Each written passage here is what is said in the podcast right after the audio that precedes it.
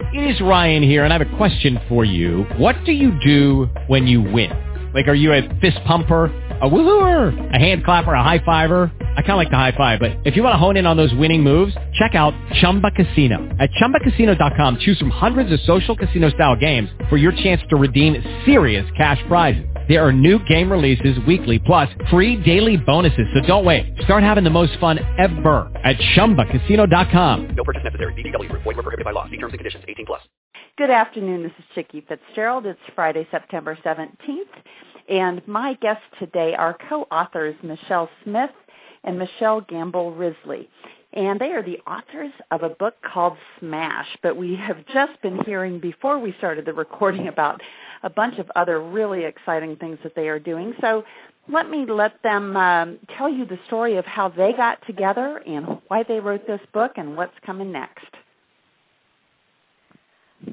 Well, I'll, I'll jump in. Um, Michelle and I actually met a couple of years ago at a mutual friend's um, birthday party, and I had read her first book, Second Bloom, and then I ended up uh, quitting my six-figure corporate job and launching M Communications. We started partnering up on projects, and um, we've hit it off ever since. And one thing we noticed with our marketing company is that a lot of the women entrepreneurs and small business owners were making the same marketing and PR mistakes over and over again. And also, we didn't want to re- see another book out there. It's another dry, boring 101 ways to redo what you're already doing with your marketing book. So um, we wrote Smash to educate in a very humorous way um, by telling marketing disaster stories and educating people what not to do. Okay, so I would assume that probably the biggest disaster is actually thinking that marketing and PR uh, don't matter and that you kind of have to wait until money is flowing to actually start funding those things. Um, the best quote that I like that's on our website comes out of the mouth of Bill Gates, who said, "If I had my last dollar, I would spend it on PR." And I, I have to say, I totally uh, um, agree with that. And we do see a lot of people who show up. Um, but what's even worse than not thinking that they need to spend money is not spending enough money and trashing their image, which is really what Smash um, shows you examples of a lot of mistakes, and obviously with the intent to teach you how not to make those mistakes. Um, but you know, we've had a lot of people who will tell us that they blushed when they realized they had done some of the faux pas and they were ready to change their errant ways. So um, I just think that the, an even bigger mistake is thinking that you can do it on a shoestring and being offended when um, you tell me that you spent fourteen ninety nine on a website template and it's a landing page, and I look at you like you're crazy. well, I will tell you that I have uh, long been a fan of PR and uh, have started two ventures, one that uh, had a very, very high profile name and, and perhaps didn't need the marketing spending. Uh, it was LasVegas.com. Uh, but I can tell you, we did put the money into doing the PR side of it right. And you know, just by having having the URL that we were able to acquire for that company, um, you know, we we didn't have to do the same kind of traditional marketing spend. In fact, we sat back and watched what happened when Vegas.com spent their money uh, or the Las Vegas Visitor and Convention Bureau spent their, you know, 50 to 75 million dollars, and and it all accrued back to us because people couldn't remember their URL. But uh, but PR has always been important to me. So Michele Smith, I, I would be really interested to hear some of your stories. And you just talked about underspending on PR. What what do you think companies need to factor in as they're taking? Is is it a percentage of of revenues, or or what is the the guideline that they can use in coming up with with their plan on the PR side? Well, I think every company is every company is different, and you have to look at the overall marketing budget on a case by case basis. Because if you're looking at a Fortune 500 company in one industry and a small business owner in another, I mean, you have some very different variables there. The beauty of PR is that unlike advertising, as you know, it's not a one-time shot. It's an it's an right. ongoing campaign where you know every every media outlet is targeted that's relevant from um, you know, whatever niche it is, the correct like television, the correct radio, the correct magazines, and also important when it comes to PR, when you're looking at hiring a publicist, I always tell people, you know what, ask what what niche the firm specializes in. Because number one, if you if you hire someone who specializes in healthcare and you're in the building industry, chances are they're not they're not going to have enough, the same contacts. Right. Um, another thing is too, is I tell my clients that although you cannot you guarantee PR coverage, uh, always ask for a track record. Most publicists or public publicity companies will provide uh, status sheets like weekly or monthly that show who was targeted, what the response was, and so on. So as for an overall set dollar amount, it, it really it really varies like company to company. But what we do tell our clients too is that you know you can't expect results if you're going to engage in PR for one month. I mean, it has to be right. an it's an ongoing thing. I have clients that you know, I've pitched, you know, Ebony magazine six months ago. Now they're finally getting a spread like several months later. So, sure. you know, it's just you have to be patient and you have to be consistent and you have to hire the right person who is going to draft a release that's not going to say new book out or new lip gloss. It has to be very strategic and most importantly newsworthy. Well, so let's let's back up because I mean clearly at the at the beginning and whether you're a large company or you you're an entrepreneur or someone launching, you know, a new book, um, everything starts with the plan. And, you know, as as I take a look at your book, um, you really do start where where it's really important and, and that is talk about uh, what is necessary to get that plan off the ground the the planning process I think is often very overlooked, and it's it's it's interesting. You know, um, I think some companies you have like a dual thing. One is they either won't do a plan at all and they'll just sit down with their representative and just think, okay, you know, what are you going to do for me? Um, one of the biggest misnomers that's out there, and Michelle touched on it a little tiny bit, is there's a lot of students of the thought that PR agencies can guarantee coverage. And I'm here to tell you that any PR agency that tells you that they promise XYZ and they guarantee it is lying to you. And it's not possible unless they own the media. It's not possible. So that's that's one thing. But then when you sit down and you start doing that whole plan and really looking at not just your tactics, which would be who are you going to go after in what manner and what, what way, shape, and form, but the strategy and putting that together with the correct tactics, with the correct objectives, and you know systematically unrolling that, and then really trying to get the clients to understand just also what Michelle said is this is not an instant gratification business. Yes, right. there might be a little bit of, of gratifications on some of the dailies and the uh, the news outlets that like radio shows that air on a daily basis or a weekly basis. Yes, you might get some of that, but even when we got profiled in the August issue of Success Magazine, I mean, that was like a four-month cycle before we actually saw the results, and then, of course, we enjoyed the benefits. Um, but I would say that probably the biggest obstacle we see is that there's a total lack of planning, and then there's a total um, upset when they're not getting what they expected. And really that plan is designed to, to manage your client's expectations as well. Well, and, and the other thing that you talk about in, in the introduction is kind of what I'm assuming is being able to call a spade a, a spade a spade. Of you, you talk about the good, the bad, and the brutally ugly. So, are these just the stories of, of what's gone horribly wrong, or or is this a guide to help me figure out whether I really do have something worthy of promoting and marketing? Well, I think it, I think, I think uh, I think it's both actually. I think it's, you know, you have the stories are to help educate.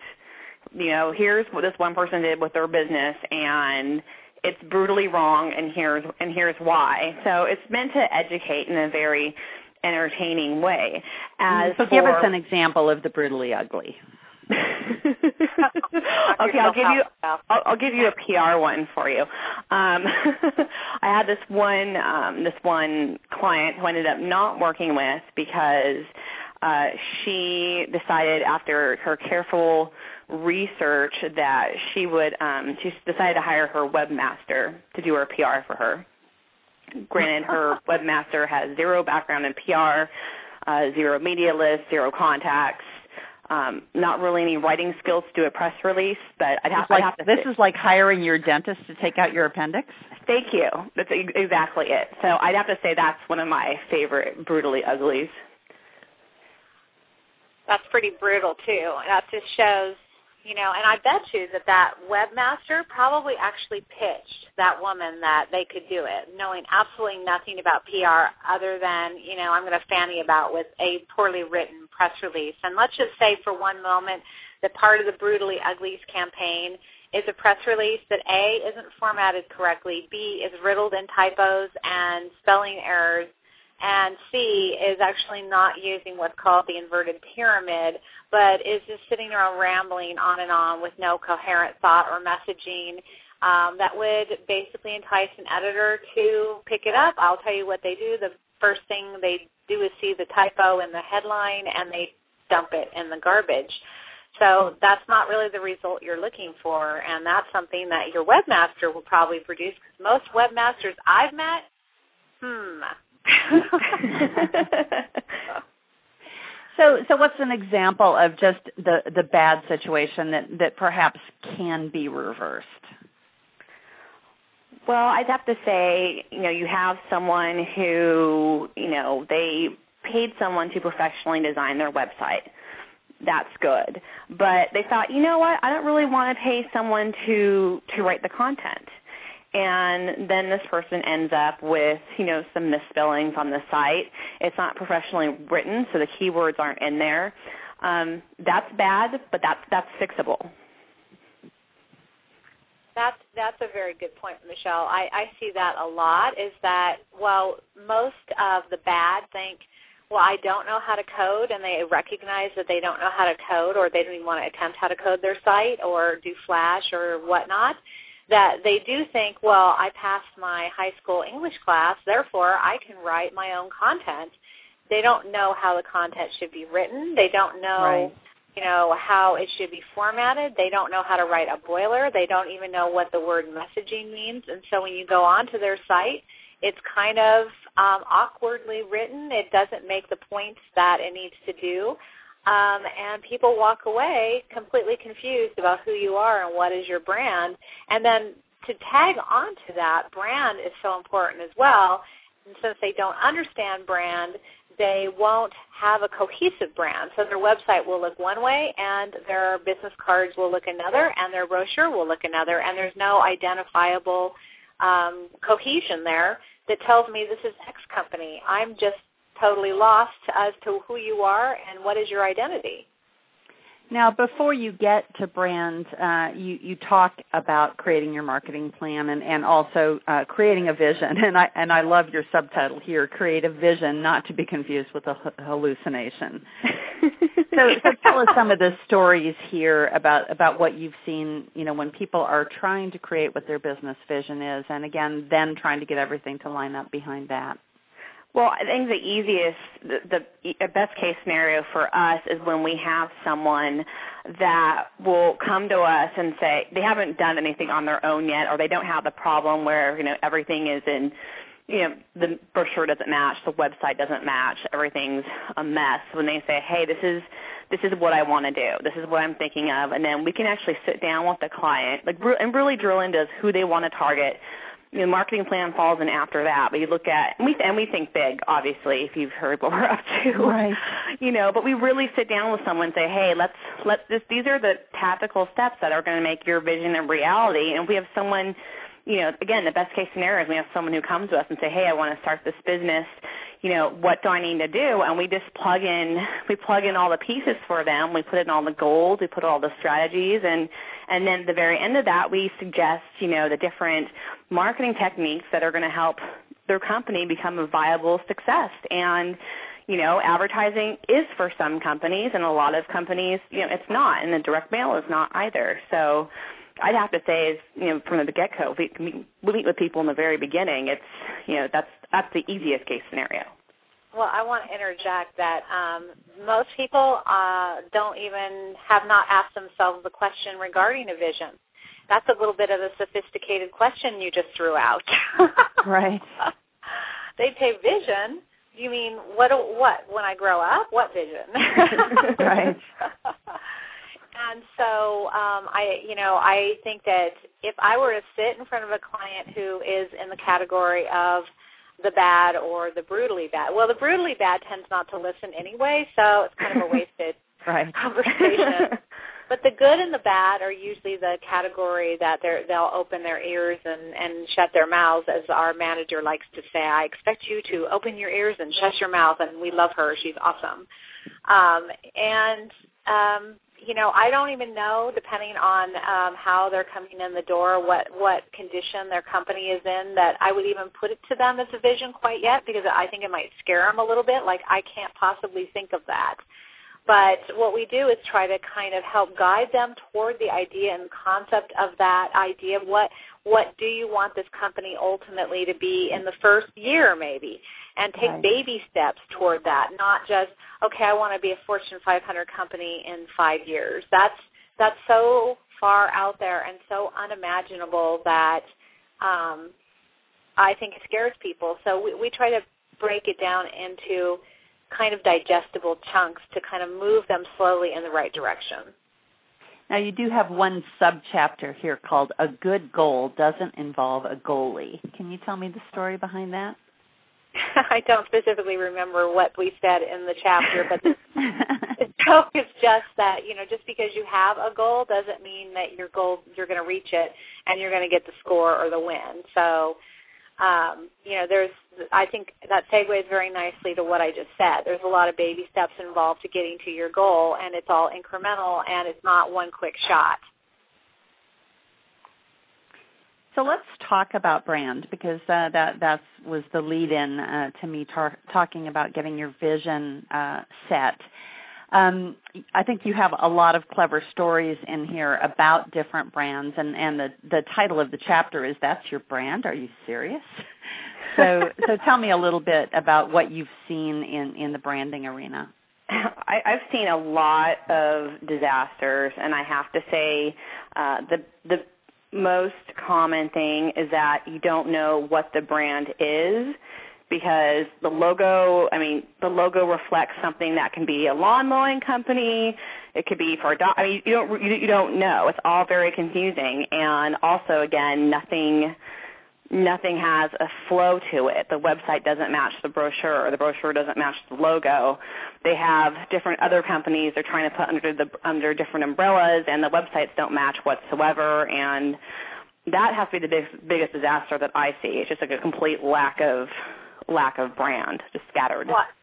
I think that um, what you're saying there, Michelle, too, is that uh, it's like let's just look at the logo itself. First of all what I think is very actually amusing is those companies or those businesses that want to try and throw everything but the kitchen sink at their logo. They totally lose sight of simplicity and communication. It's like I wanted to say lawnmower, but sharp blades, and we mow grass fast, and uh, we also turn your sprinklers on, and hey, we'll even throw in this too, you know. And they just want all this in their logo. And what often the result is if they don't have strategic guidance from someone like Michelle or I or another marketing firm, is they'll get this completely whacked out logo that, you know, my joke in the book is, what is that? And if somebody says to you, what is that thing? You're in trouble. right, right.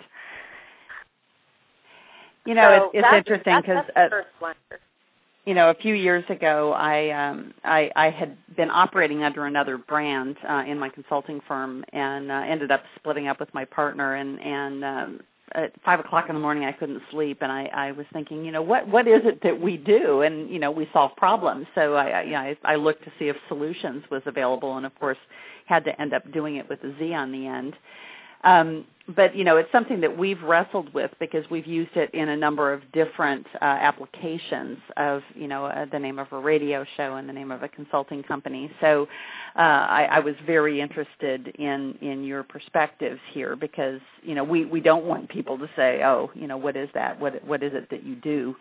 Um, so you you also indicate that uh, you know you you need to focus on the looks of of how everything hangs together, and you need to get things right in the tagline uh, of of letting people know if your name isn't as descriptive as it might be, um, that you're letting them know in the tagline. So talk to me just a little bit about the tactics there uh, in delivering the brand. Well, I think one thing that we really focus on too, and if you if you look at you know, some of the work we've done on our websites, it's we're very strategic about differentiating our clients from their competition. I think that is absolutely huge. And so it's not just a, look and feel, but one thing we look at is we look at what other companies do. We recently designed a monster, you know, monster of a website and the client wanted to be so I wanted to be positioned like a Tiffany's or you know, she mentioned a couple other high-end jewelers, and so we we do a lot of research. We go out there, we look at different websites, we look at different logos, and so um, one of our strategies is not only to, like, delivering a high-quality visual product, but differentiating it as well, so it's memorable and people will you know come back and visit your website versus you know Tiffany's. Right. Well, all I say all of the MCOM websites and the 3L websites um, are have a very signature look and feel. We we like a certain way. Uh, we approach it with clean, clean, elegant, sophisticated, and even like companies that are in the trades, for example, contractors. We still take a very specific approach to how that is going to look. We try to appeal to that audience but we also don't try to appeal to the lowest common denominator. We go in with the thought that everybody has a certain level of, of expectation when they're on a website. We want this to look completely professional from head to toe. And what I find with clients that really get that is that they'll let us just take the reins. But one of the missed key points, and you brought this up in regards to taglines, you know, and we say this in the book, we have a lot of clients who think they have to have like the cleverest gee whiz tagline on the face of the earth when something as simple as we sell cars works.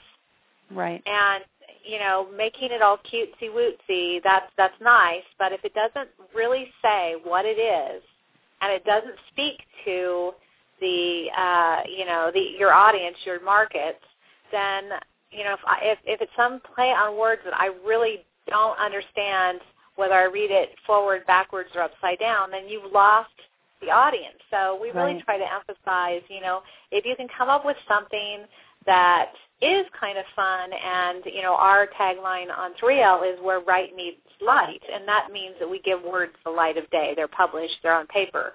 Right. Um, and, and it works and people get it and I've had people write me notes saying I love that tagline. And um, that works it's fine but if it's you know if you're again not that I've ever done a lawn mowing company but if you're a lawn mowing company and your tagline is I hate getting the mower out of the garage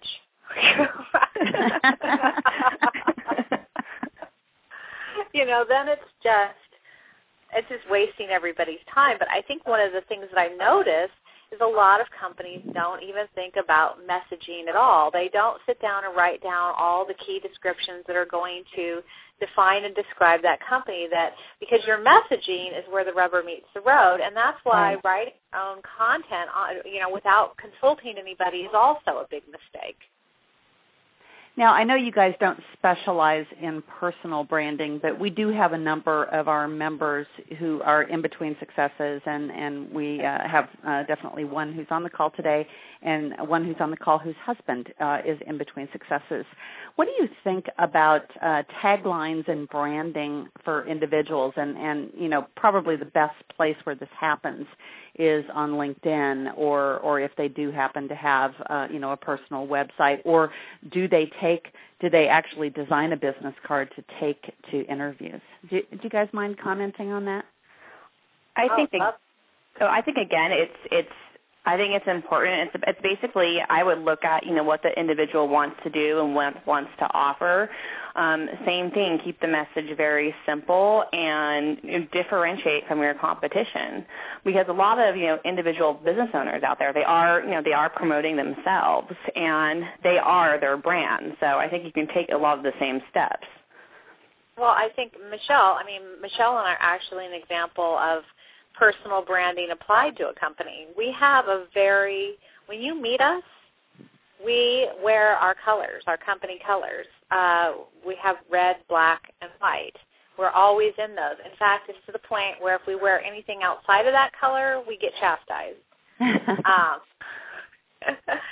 we, you know, we've created what I call personality branding. We have our newsletters, which I'm not sure if you've read it or not, that are a humorous reflection of our books where you get to know us as people to decide if you want to work with us or not. I am totally no holds bar on presenting the real me to the world because I don't want anyone to work with me who doesn't A like what I'm about and uh, vice versa. So then, you know, if I were to leave 3L, which is never, ever, ever going to happen, but let's just say I was going to do that, if I'm going to go back into my own business community, I'm easily recognizable. People know what I'm about, and I could I could get a, another corporate job in a snap. I have no doubt that they would scoop me right up. So that you can personally brand by putting your voice out there too. When you're on LinkedIn, one thing that's really important, and this is a good segue to social media as well, keep in mind that you're talking to a mass audience. So if you're in one of the like writers groups or chat rooms and you're having a dialogue back and forth, you know, please remember to mind your manners because that's how you're going to make yourself memorable in a good or a bad way. right. I definitely agree with social media too. It's another great way to like Facebook personally brand yourself. We keep our we keep our posts, you know, business related since we do have, you know, colleagues as well as as well as family on ours but we we show our personality too and that's and that's always consistent and people they look to see what the Michelles are doing today and whether it's a you know it's a road trip or we're speaking in front of the American Marketing Association. It, everything, including our newsletters, always has our quirky little little tone. We keep it professional, but we do let our personality show through too. Okay. Well, we have talked a lot about social media, um, you know, amongst ourselves uh, on various uh, executive girlfriends group calls. And I mean, the executive girlfriends group site, which uh, we sent you invitations to earlier, has a place for for a tagline and for uh, people to connect uh, to you. But uh, you know, I've been amazed as I went through the roster of the executive girlfriends group. We, we've got about 550 executive women uh, nationwide. Um, high concentration in the travel industry, just because that's my background. Um, but we also have, you know, a number in the technology arena and media companies and and um, telecommunications. Um, but it's it's amazing to me how many people still haven't established the basics. And uh, Rebecca and I just started in a new contract. I think you guys heard uh, earlier with a, uh, a major association. And one of the very first things that I did when we were bidding for the business is I looked at the people who were invited to the bidding meeting, and you know, and sent out invitations to connect to them on LinkedIn and uh, you know, but again, as I've looked through our own membership, uh, I bet we have two thirds who who don't even have a profile on LinkedIn.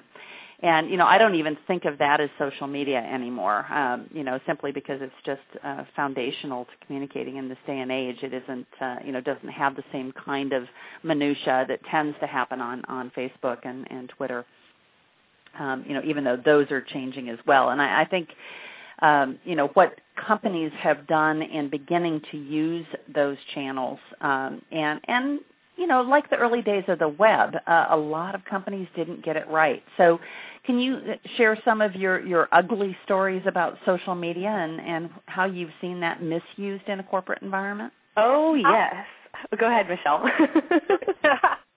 Well my my fa- i have two favorites. One i don't care about your coffee intake um, I don't want to see it. I don't want to read it. If you've called in sick that day and you're bragging about what you're doing um, at the uh, Yankee Stadium, that's a stupid use because your fellow employees are on there. But beyond that, my biggest number one thing, and this actually segues to uh, etiquette as well. My my number one thing is I have seen people who are representing their companies acting like belligerent, you know, jerks publicly. Right. Who will engage under, you know, under the umbrella of their company, will engage in political uh, discussions when it's a non-political forum, will, uh, you know, t- talk about how they broke up with their boyfriend and girlfriend online right in front of their entire associate, associates. Right. Um, just misusing it. It's it's supposed to be a media that enables us to share our accomplishments so that you know that we've done XYZ, which also tells you I have that experience in XYZ. It's supposed to be professional, and while it's fun and funny to engage in, in a fun little conversation here and there, and I'm not opposed to that because I certainly will post post little fun things once in a while uh, myself. But when people start getting belligerent and arguing and basically uh, putting a war on Facebook, it, that's not what it's for, and it's especially not what it's for when you are representing your company because nobody is going to a take you seriously. B you've just trashed your company's image, and that in some cases has been ground for firing. Yes, I know a bunch of HR professionals that actually they will look at people on Facebook. They're looking at hiring. Um, I know eWomen International does that. They look at people and see what they're what they're all about. And then I have to share my favorite disaster because it's actually um, is someone I know well, and she's on my newsletter list, so she knows I've written about this. But she actually, you know, posted uh, her Vegas party pictures on on Facebook, and I'm thinking, okay, you're very well known in the community. Are are you kidding right now? right. You know, it's it's. Uh, I, I think it's going to be interesting when when you got a platform like Facebook that actually started as a way to connect with friends and family and has morphed into a business platform, eh, or trying to morph. And, and again, I don't think they've done a good job of allowing you to to segregate who sees what post uh, in in a way that's easy and memorable. Because I, I do remember seeing something about that, but I, I haven't invested the time and energy uh, to figure that out. And and I do have uh, you know a couple of different personas on um, on Twitter, and you know use them uh, you know for various reasons. But you know I, I think the interesting thing again is taking a look at what happened uh, you know 20 well 15 years ago when the web first became a medium for communicating and, and seeing people take brochures and and you know content that wasn't intended uh, really for consumers and and putting it there. And then you know it's taken 15 years for that to get to a place where everyone's finally figuring out how to use websites to communicate. And now they're making some of the same bumbling mistakes as as they go online um, just to uh, kind of round out our discussion, I know we talked a little bit about PR at the beginning. How about if we talk just a little bit about uh, networking and, and lead generation? Because, you know, again, I think a lot of people have thought that social media was going to do that for them. Um, but I'm not sure that it has really yielded the kind of networking responses that people have wanted. Now, I think that um, the networking is the foundation to grow your social media. It, it's a place to start for so many other opportunities. And I can tell you, we have grown our business by leaps and bounds by doing proper networking. And without without eWomen, which is our primary organization that we network out of, we would not be where we are today. But we go out minimally four times a month. We buy a table display. Our table display has replaced our advertising budget and we you know we sell our books and and our products right off the table but we're not really there to do that. We're there to make great connections and to get clients and we do uh, break even analysis on whether or not we should continue with certain networking groups so we're not arbitrary about it. But uh, we live and die by networking and if you're not out there networking or you're not willing to network i'm going to tell you right now your company will not survive not in this recession not ever and to jump on what you said, Michelle, too, and what we do really well is we're very we're consistent. We found the group that works for us, and we don't expect immediate return on investment. It's when you network, it's really about building relationships and really getting to know someone and the business will follow. I see a lot of people out there who will sign up for a luncheon go, okay, well, I didn't you know, receive any business cards today. I'm you know I'm done with this group. It's I think it's just finding the proper niche for your business showing up in a big way and then and really taking time to build relationships. Yeah, you know, I know it's interesting because in in the industry that I've served the bulk of my adult life, which is the travel industry, um, there really wasn't a lot of opportunity for local networking uh, because the companies that I was serving uh, were everywhere else but in Tampa, Florida. And so it was a long time before I started even trying to do local networking, you know, thinking about how I could uh, parlay my consulting expertise in, into working with lo- local businesses. But one of the things that I found, and I know Rebecca attended a few of these events with me locally, is you know, we found that most of the the networking events that were happening here locally were all people trying to sell to, to one another, and there was no one buying. Um, you know, there was nobody really out looking for services uh, so much as to try to find uh, somebody to, you know, sell Monavie or you know whatever whatever they were into that week, or whether it was insurance or real estate you've just touched on what's really important about the networking experience is what Michelle said is finding that group that's right for you. And one thing about eWomen is that they provide a platform to network on. It's not about selling stuff to each other. It's about mm-hmm. making those connections and it's about showing up.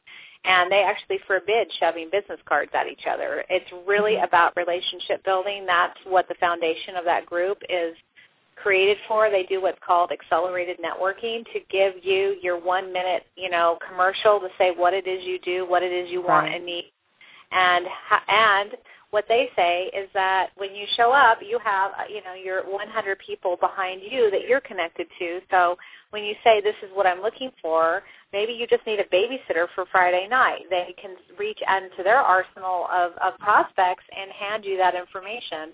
And so it's really about getting out there and finding the group that isn't going to be a chamber mixer where they're going to shove cards at you because that doesn't work. So um, you you know even if you have to build your own kind of a networking group where you invite your gal pals and all you're going to do is talk about you know travel or something like that, but you're going to have a fun discussion. It's just a chance to meet people who right. have their connections that can help you as well. Right. Well, I mean that's the very foundation of the executive girlfriends group. I mean that's what this this call is all about, and and uh, we have local groups that do get together, uh, you know, within the executive girlfriends group. And I did speak at an E Women Network uh, meeting a couple of months ago over in Orlando, and and I remember what you're talking about of people people sharing uh, in in that kind of mini minute. So uh, it's a great great format. Um, just to wrap things up, because I want to be mindful of your time. Um, the the book ends on a uh, a high note of of um, the chapter is now you're cooking with gas, and and you end up sharing your secret sauce uh, on on what that uh, business Big Mac is. So tell us a little bit about, you know, if you have to distill everything down, and again, whether you're a, a large company that has a, a substantial marketing budget or, or you're, you're a smaller company just starting out, um, what what is the secret sauce, and and is it expandable, you know, based on your budget?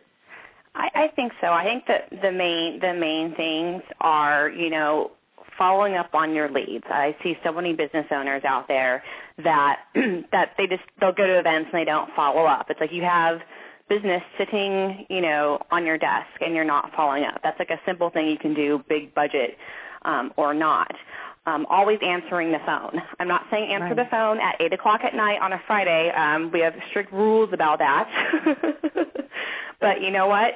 Answer your phone. Just always there's simple little things that you can do that just generate business and you know right now it's it's still it's tough out there and by doing simple things and following a marketing plan and at the same time knowing that your marketing plan is flexible something's not working for you change it and don't be afraid to execute it I think that's um, and tactically the secret sauce that we use every single day is um, we have our tools. We have our passive marketing tools in place combined with our active marketing, which is the networking. So we have a website. We update the website. We didn't talk about that today, but do not post a website and leave it to hang in the breeze. We have our blog, which is our SEO engine, really, because it put our company names on page one of Google. So you need to have something that can do that. So we have our blog. Our blog also keeps our message out there and again shows off our personalities.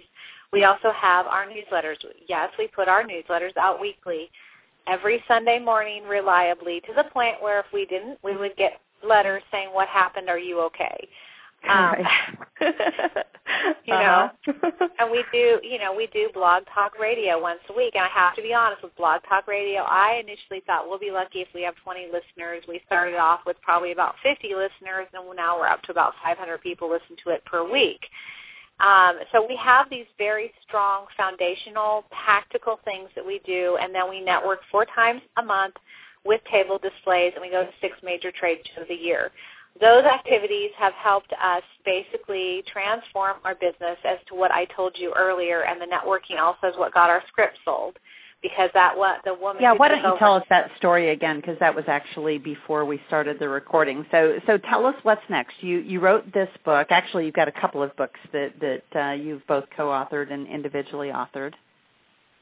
And what's next? Um, well, what's next is we have a movie coming out in for Christmas 2011. It's called CAS, which stands for the California Association of Specialty Services. It's about bad trade show behavior, um, all based on true stories. Of course, we anteed it up.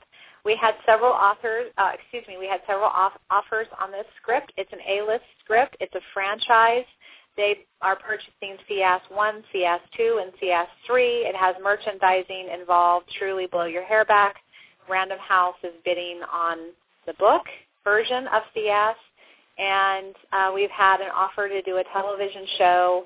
We have Maria Shriver or Hillary Clinton, depends on whose schedule's open, coming to honor us at a gala event in the Bedford Gallery.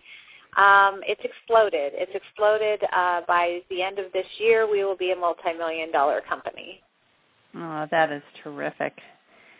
Well, well done and congratulations. I know how hard it is just even to get published and uh, you know to have the kind of success that you guys have had is is just uh, truly a testament to the hard work and determination and uh, I know probably a lot of very very long nights. So uh looking forward to reading your book and uh, digging in. And for those um, who didn't hear the introduction, the book is called Smash. Uh, the authors are Michele Smith and Michelle Gamble Riz. With Lucky Land you can get lucky just about anywhere.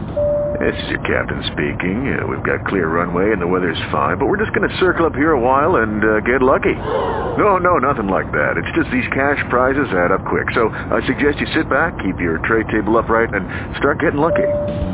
Play for free at LuckyLandSlots.com. Are you feeling lucky? No purchase necessary. Void where prohibited by law. 18 plus terms and conditions apply. See website for details.